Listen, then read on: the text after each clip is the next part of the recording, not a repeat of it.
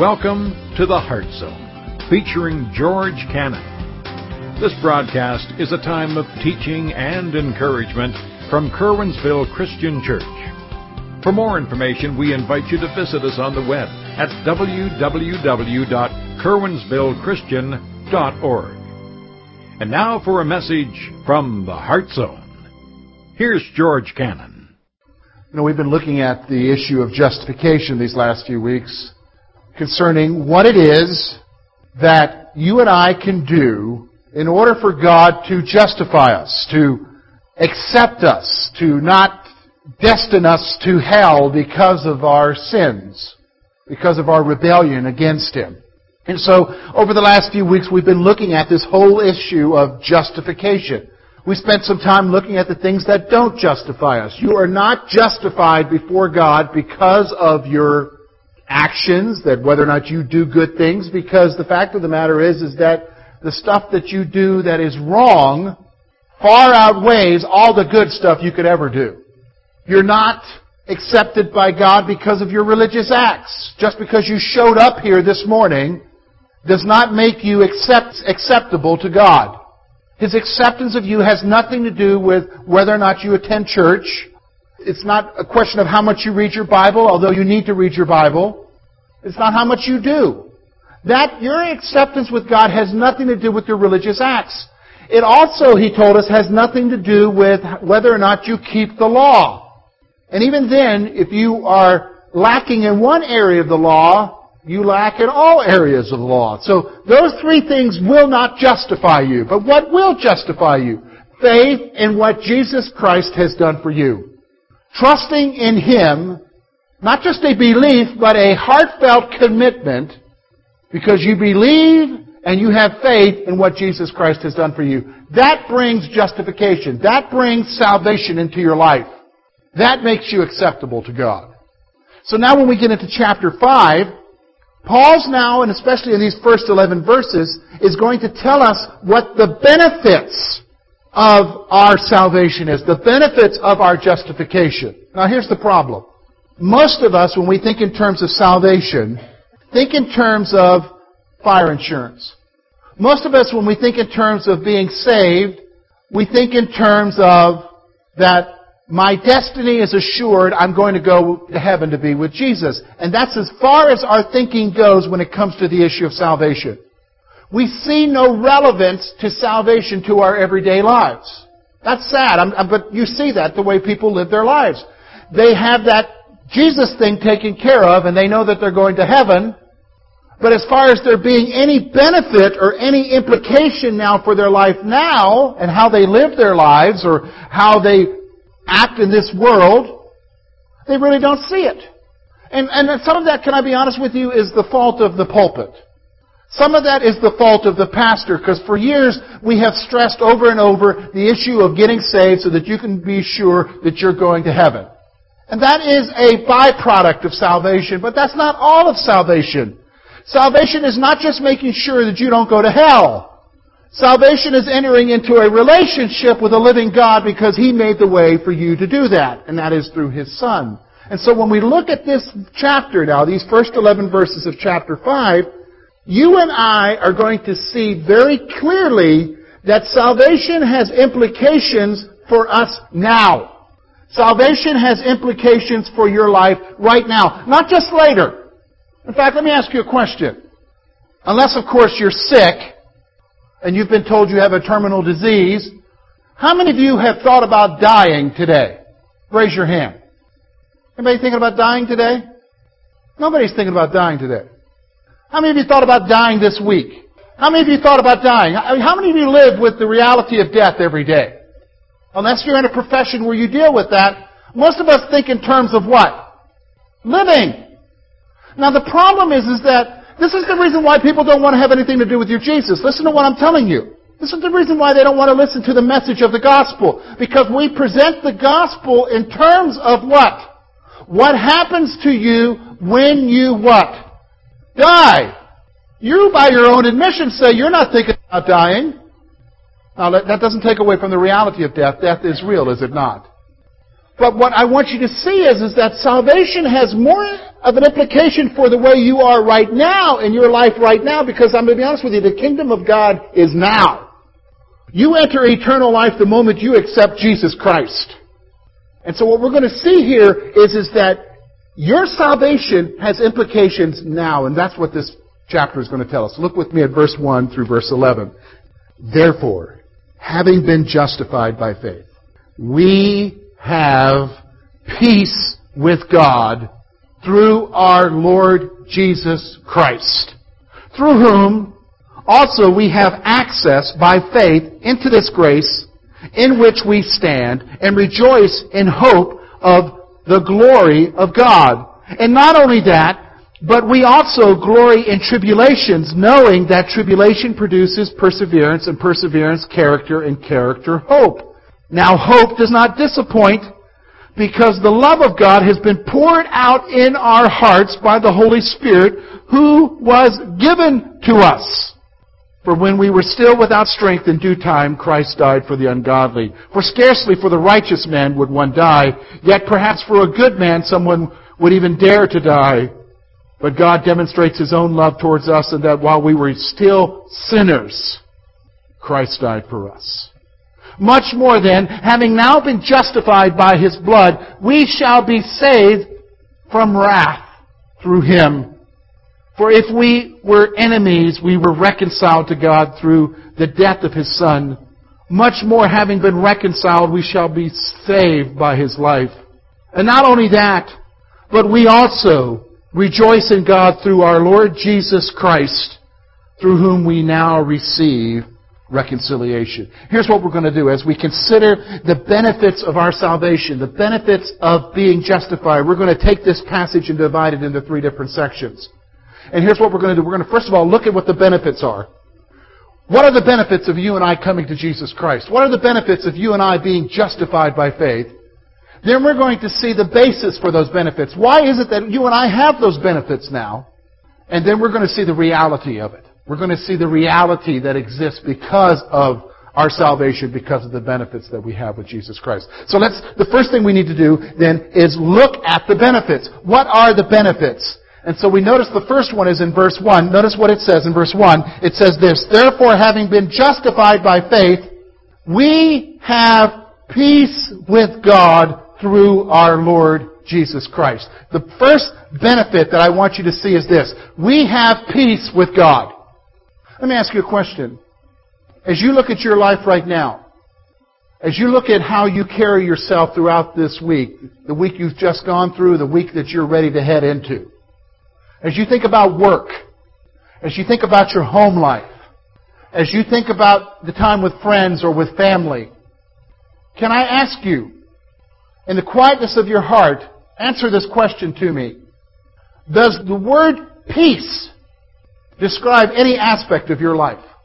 Does the word peace is there a sense of peace that is marked in your life? You've got to be honest with yourself. And if we were honest with ourselves, we would have to admit in this crazy society in which we live in today, with all the pressures, all the stuff that's happening, we have to admit what? We don't have peace. But what's Paul saying here? Paul's telling us here that because of our salvation, because of the reconciliation that has taken place, the justification that has taken place, where I am now accepted by God, he says that we have peace with Him. We're at peace with Him. And you're saying, okay, I understand that. I have it, but I don't seem to experience it for some reason. Let me tell you how you experience it. I'll give you an illustration. About nine years ago, I went through a very difficult period, a difficult year. Actually, I went through a difficult two years in my life where everything seemed to be turned upside down. Things didn't make sense and, and, and stuff was happening and, and life was chaotic. And so what I would do at night was is I would pray. In the midst of all the chaos that was going on, I would go to God and I'd say, God, I don't understand what's going on. You know what? God didn't tell me what was going to happen. Good thing He didn't. I would have bailed. But what he would have, what he did was is he, in the midst of all the chaos, I had peace for the next day. Peace. See, that's the benefit of the, of the justification that we have with God, is that we have peace with Him. See, isn't that what Paul says in a letter that he wrote to the Philippians where he said this, be anxious for nothing? A good modern way of translating that is, don't worry.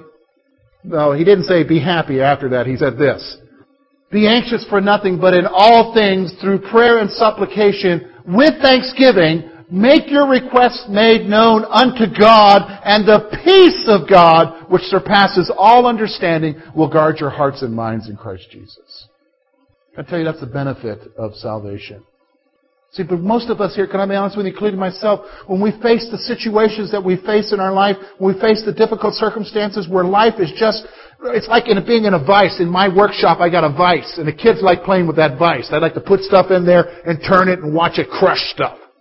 And we're like that. We're, we feel like we're in a vice of the stuff that's happening in our lives, don't we? And, and when you go back to that question I asked you, do you have peace anywhere? You just say, what are you talking about, George? I don't have peace. The word that marks my life is chaos. The reality is this. The benefit of your faith and trust in Jesus Christ is, is that you now have peace with Him. The problem is, is you're not accessing it. You think you're superhuman. You think you can just handle the issue that you're struggling with. And you won't go to Him. Who gives the peace? Who gives the peace? So the first benefit we see there is that we have peace with Him. The second benefit actually ties into kind of what we're talking about here.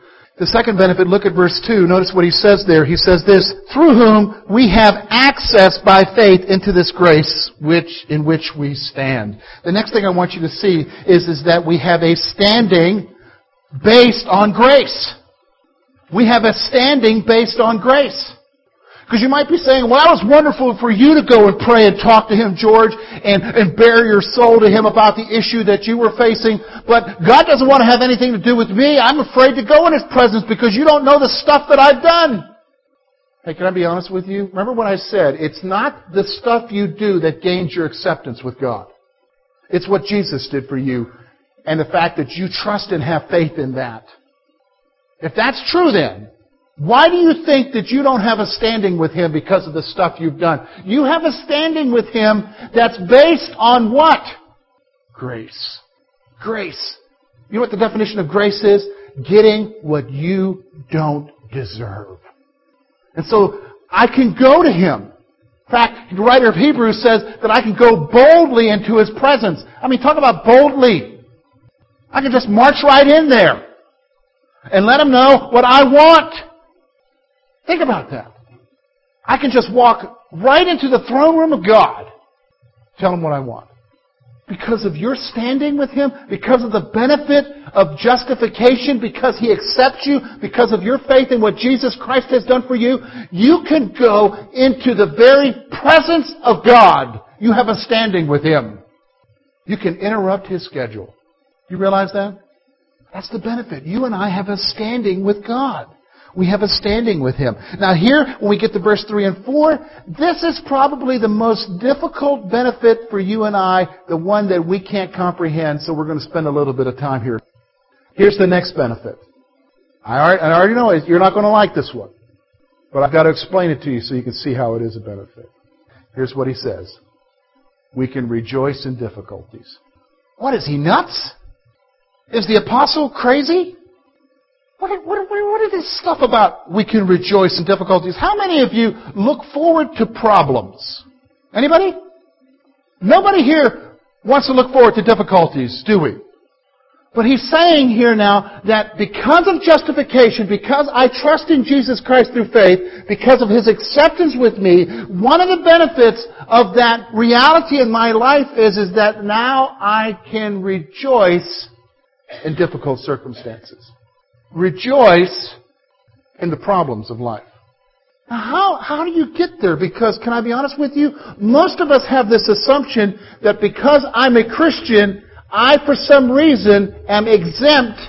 Listen to what I'm saying. This is, way, the, this is popular thinking today in our churches. That I am exempt from the hardships of life. And when problems happen, the first person I blame is who? God. Because for some reason, we have been sold a lie. We have bought into a lie that because I'm a believer, painful things should not happen to me. Well, can I tell you the truth? First of all, that's a lie. And God doesn't have anything to do with the painful things in your life. The painful things that happen in your life are because of this life. We live in a painful world. We live in a world that's marred by sin. We live in a world that has sickness and disease because of sin going all the way back to the garden. That's when all this stuff entered into our world. And it isn't God's fault, can I be honest with you? It's humanity's fault. And God's not the cosmic heavy in this situation. Can I be honest with you? God's actually the redemptive force in it because it's Him who reached down in the midst of our misery who provided us salvation. And, and I'm sure some of you here today are, are angry with God about something. You're, you're upset because God allowed this to happen, or God allowed that to happen, or, or God didn't do something in that situation, or that situation, or this situation. God grieves with you. God's heart breaks with you.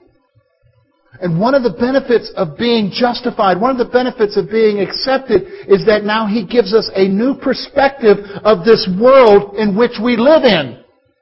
What do you mean a new perspective, George? Well, let me just remind you again. Everybody understand that being a Christian is not going to, to keep sickness, death, and all the other things that are happening in this world to not come into your home, your family, your life. Does everybody understand that? It's not going to keep all that stuff.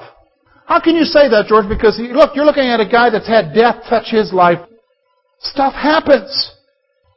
But what allows you to go on in life is that you realize that because I'm a believer now in Jesus Christ, because my faith is in Him, there is a benefit to it. And he tells us some of the benefits right here in the passage. Notice what he says. We also glory in tribulations. That is, we, we rejoice in tribulations. What? Knowing that tribulation produces what in our lives? Perseverance. That with every difficult situation that you go through as a believer, He strengthens you for the next stuff that life has to throw at you. It produces perseverance in your life. Notice then now what perseverance then produces. This perseverance then produces what in your life? Character. Hey, you know what I'm talking about. Think with me for a moment, because I'll, I'll just reflect back on my life. I'll pick on me for a moment. When I left home at the age of 19, went to college and was on my own, I thought I was the smartest guy in the world.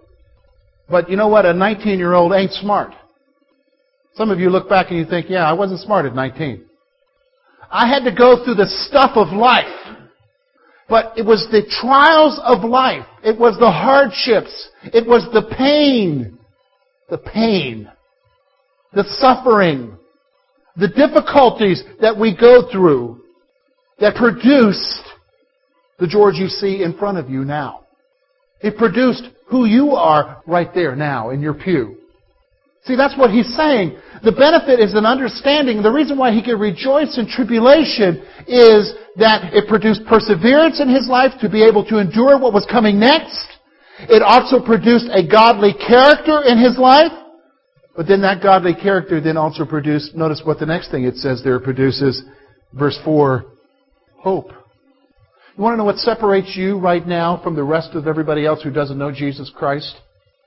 What separates you from the rest of everybody else who doesn't know Jesus Christ is, is that as they go through the stuff they have, the only thing they can look forward to is that one day they're going to die and they think that's it. And that's the attitude that's, that is in our culture today. But for you and I who have been justified, who have been redeemed by the blood of Jesus Christ, we can glory in tribulation because we have a hope that one day there will be no more pain. There will be no more tears. There will be no more suffering. There will be no more death. Because we'll be with Jesus and we long for that day. We long for it. So that's the benefit. You said you spent a lot of time there. Yep, I just wanted you to understand. Difficulties are a part of our life. And the benefit of the salvation you have now and the justification you have now is that it will help you through the difficult circumstances. Let me just go ahead and say this to you. God never promised to take away any problem you have. Period. Understand that. He never promised to take away any problem. But He did say He would give you the grace to see you through it. He would give you the grace to see you through it. But you've got to talk to Him about it. There is one other thing I want to share with you, and that's the basis. Why are we able then to be able to enjoy these benefits? It's not because of you and because of what you've done. He tells us now in verse 6 through 8. Notice what he says in verse 6 through 8 of chapter 5. For when we were still without strength in due time, Christ died for the ungodly.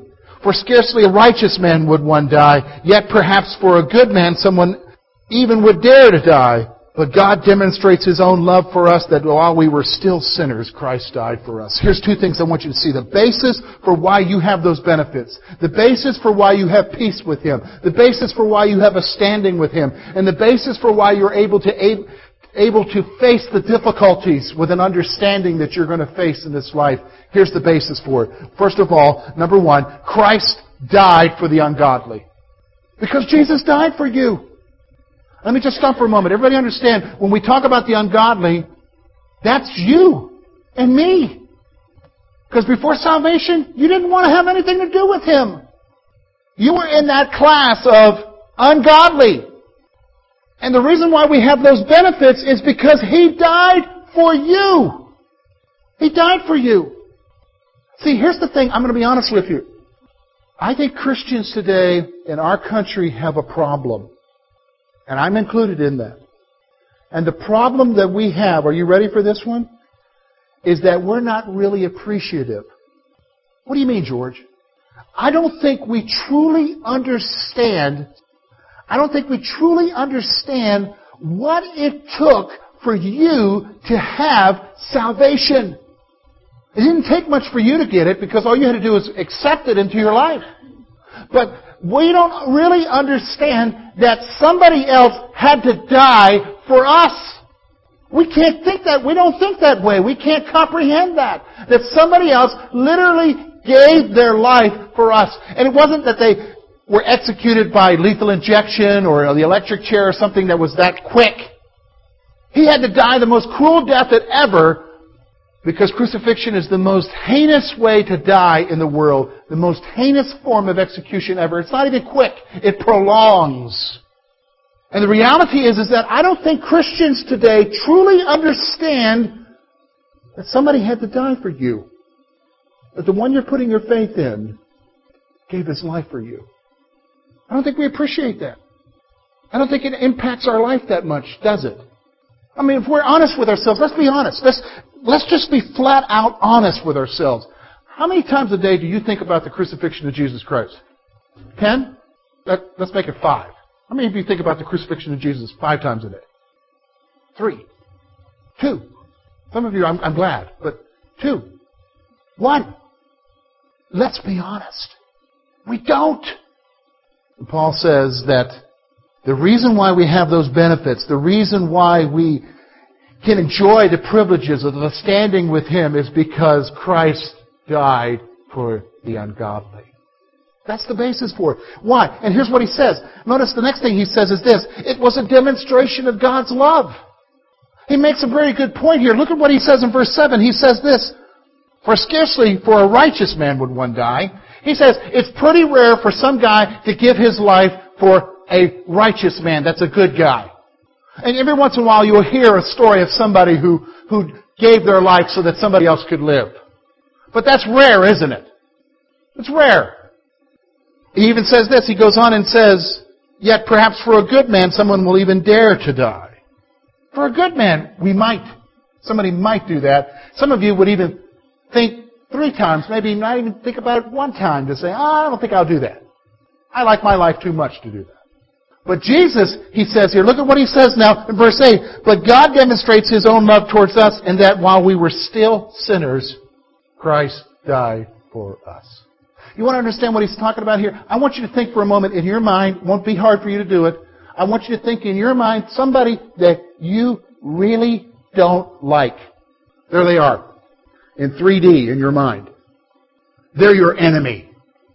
Oh, I don't have enemies. Oh yeah, everybody's got enemies. Think in your mind, that person you don't like, your enemy. They're there, right? Everybody got it? Okay, nod your head. I'm thinking, George. Okay. Now I want you to think for a moment if somebody said that you need to die for them. Would you do it? How many of you would not do it? Be honest. I'm raising my hand too, not just as a demonstration. How many of you? Uh, let's, let's keep them up. Everybody look around. We were once the enemies of God. But because He loved us, He died for us. Doesn't it, doesn't it challenge your heart? It was a demonstration of God's love. Man, I mean, I love people, but I don't love them that much. But then I'm a fallen human being. God, in His great love, loved us so much that even as we were enemies, He would still send His Son to die for us. Now, here's the reality. Here's the reality that you and I need to grasp. Look at verse 9 through 11. Notice what He says there. Much more than having now been justified by His blood, we shall be saved from wrath through Him. For when we were enemies, we were reconciled to God through the death of His Son. Much more having been reconciled, we shall be saved by His life. And not only that, but we also rejoice in God through our Lord Jesus Christ, through whom we have now received reconciliation. Two realities. Here's the realities. Grasp these realities. Here's what he's saying is a reality. And this is a reality because he died for you and because of your faith in what he's died for you. The first one is this. We have been saved from the wrath of God.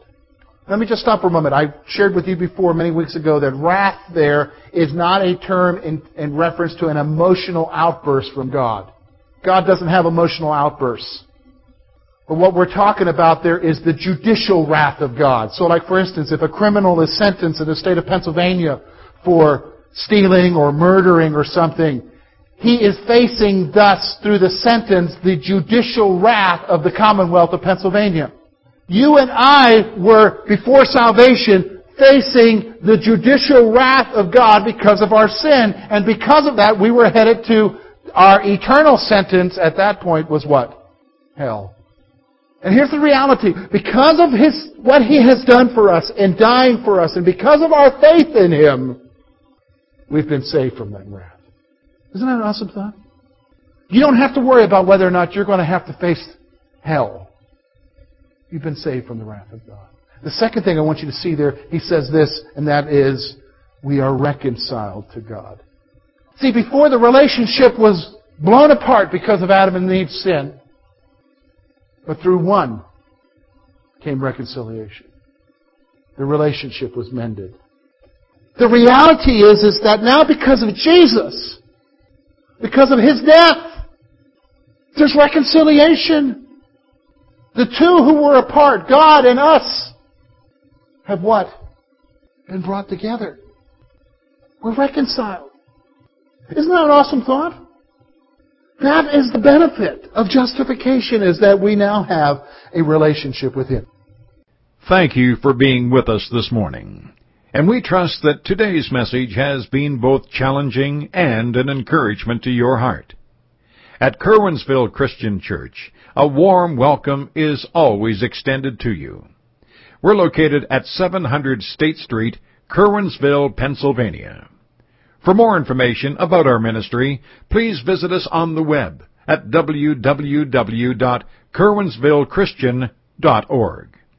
Now, on behalf of George Cannon and the entire church family, we hope that you will look to the Heavenly Father in all that you face this coming week.